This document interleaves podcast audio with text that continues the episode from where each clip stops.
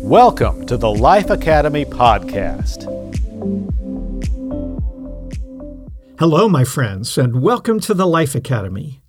I am Pastor Doug Pratt, here to share with you my thoughts in this podcast on the topic of a Christian perspective on the sources of anti-Semitism. I offer this for your consideration, recognizing that mine is not the only Christian perspective. In a confusing and conflicted world, I hope that followers of Christ the Lord will learn how to think Christianly and act according to God's will. I would love to hear from you, your reactions, and your perspectives. The sudden and very public explosion of anti-Semitism in the world following the vicious terrorist attacks against Israel by the Islamic radicals of Hamas has been a shock to many Americans. While Jews were so clearly the innocent victims on October 7, 2023, there have been many across the world, including in America, who have reacted in a seemingly counterintuitive and illogical way. How could Israel, the victim, be blamed? And what are the deeper reasons for such violence and hostility, not just by Muslims, but by supposedly enlightened Westerners who like to call themselves liberal and tolerant and compassionate?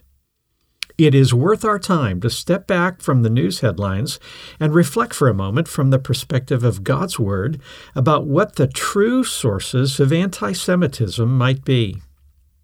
Hatred and mistreatment of Jews has been a cancerous blot on the world for millennia. Almost 2,000 years before Christ was born, a paranoid pharaoh of Egypt was threatened by the success of the Hebrews living within his borders and, to his ultimate regret, tried to enslave them.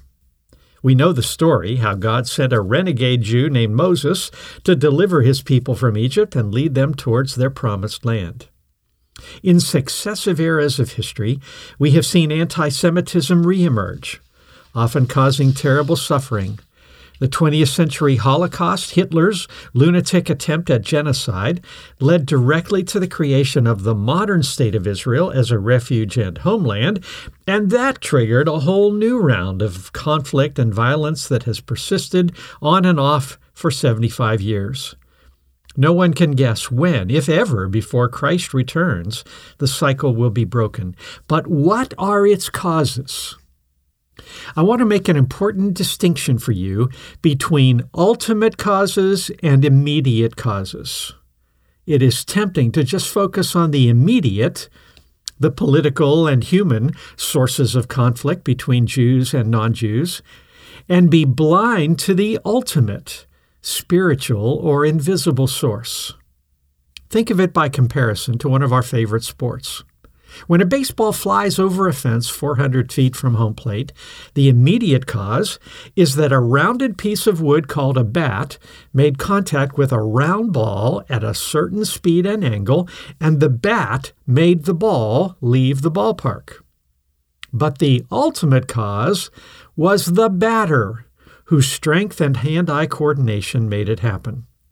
Let's not focus only on the bat and be blind to the role of the batter.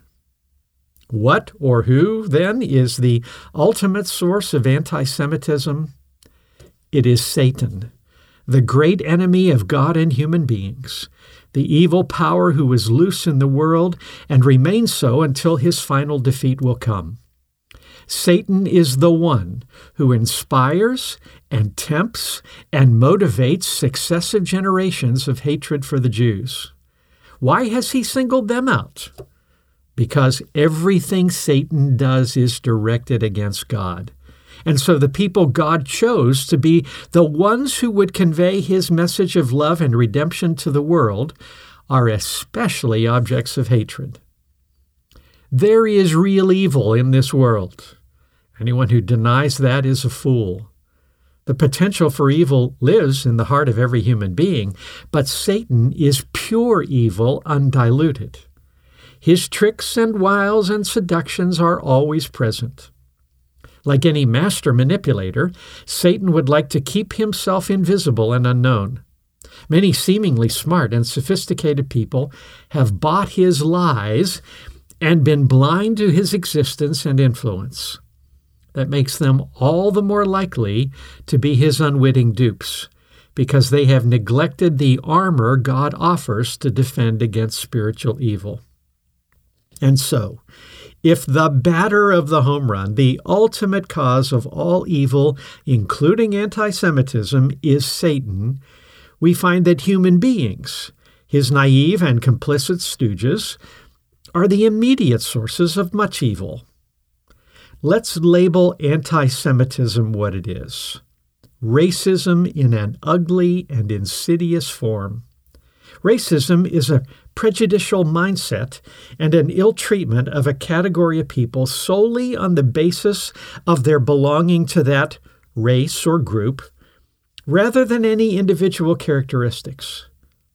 Adolf Hitler, for his own manipulative purposes, perhaps compounded by mental illness, poured his blame for Germany's problems on the Jews and the other categories of people who were his victims, including the race of Roma people.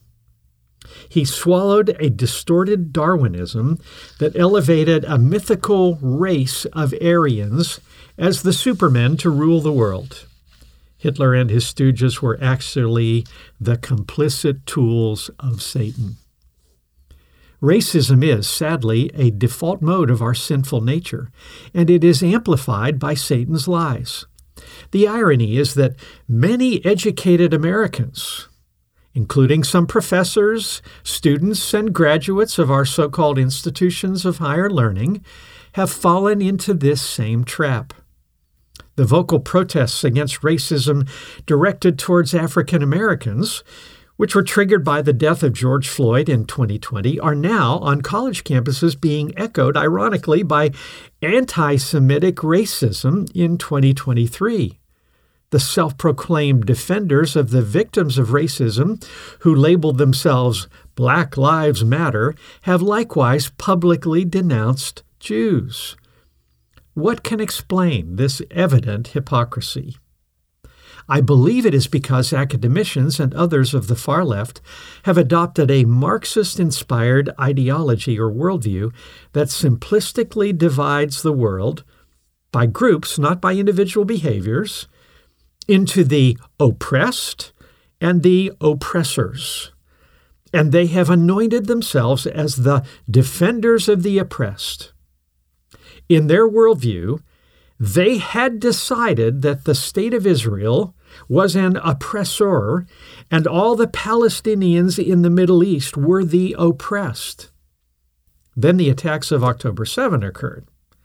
Rather than rethinking and altering their worldview to conform with objective reality, namely that innocent Israelis had been oppressed and victimized by Hamas terrorists as oppressors, they cling to their naive and simplistic worldview. It's admittedly not easy to give up an ideology when the facts disprove it. But that stubbornness has led to complete discrediting of many in the eyes of objective observers. The pro-Hamas protesters are exposed as hypocrites and fools. The large demonstrations in the U.S., Europe, and Muslim countries, planned and led by the Marxist-inspired radicals, have dragged into their net a number of naive people who simply want to fit in with the preferred in-crowd. Gullible young people have grabbed signs and shouted slogans without careful thought to why their racist anti-Semitism contradicts their professed loyalty to other causes.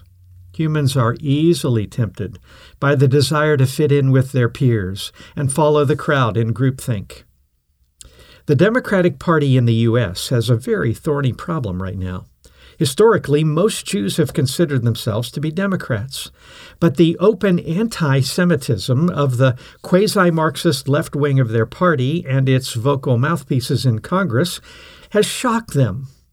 A rupture of the party is not inconceivable and presents a great dilemma to the White House.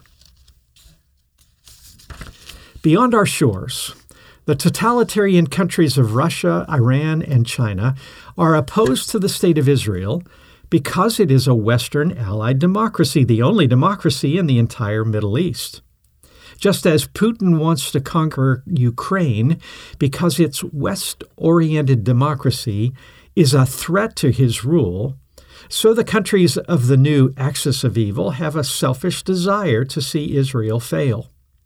That small land, surrounded by enemies, is really just a pawn in the ongoing global conflict.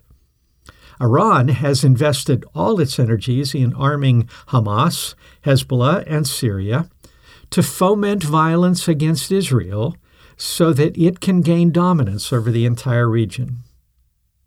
In past centuries, in both Europe and the United States, there have been sad and regrettable examples of anti-Semitism by professing Christians. Any honest and unbiased reading of the Bible cannot help but expose that attitude as a complete corruption of the Spirit of Christ.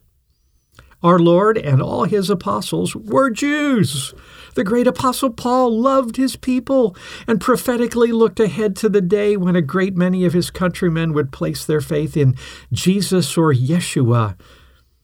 It is right for Christians to pray for the Jews, not only those who have embraced their Messiah, but also those who have not, and to believe that God is not finished with them. Finally, consider with me the miraculous and inexplicable survival of the Jews through 4,000 years of human history against astronomical odds.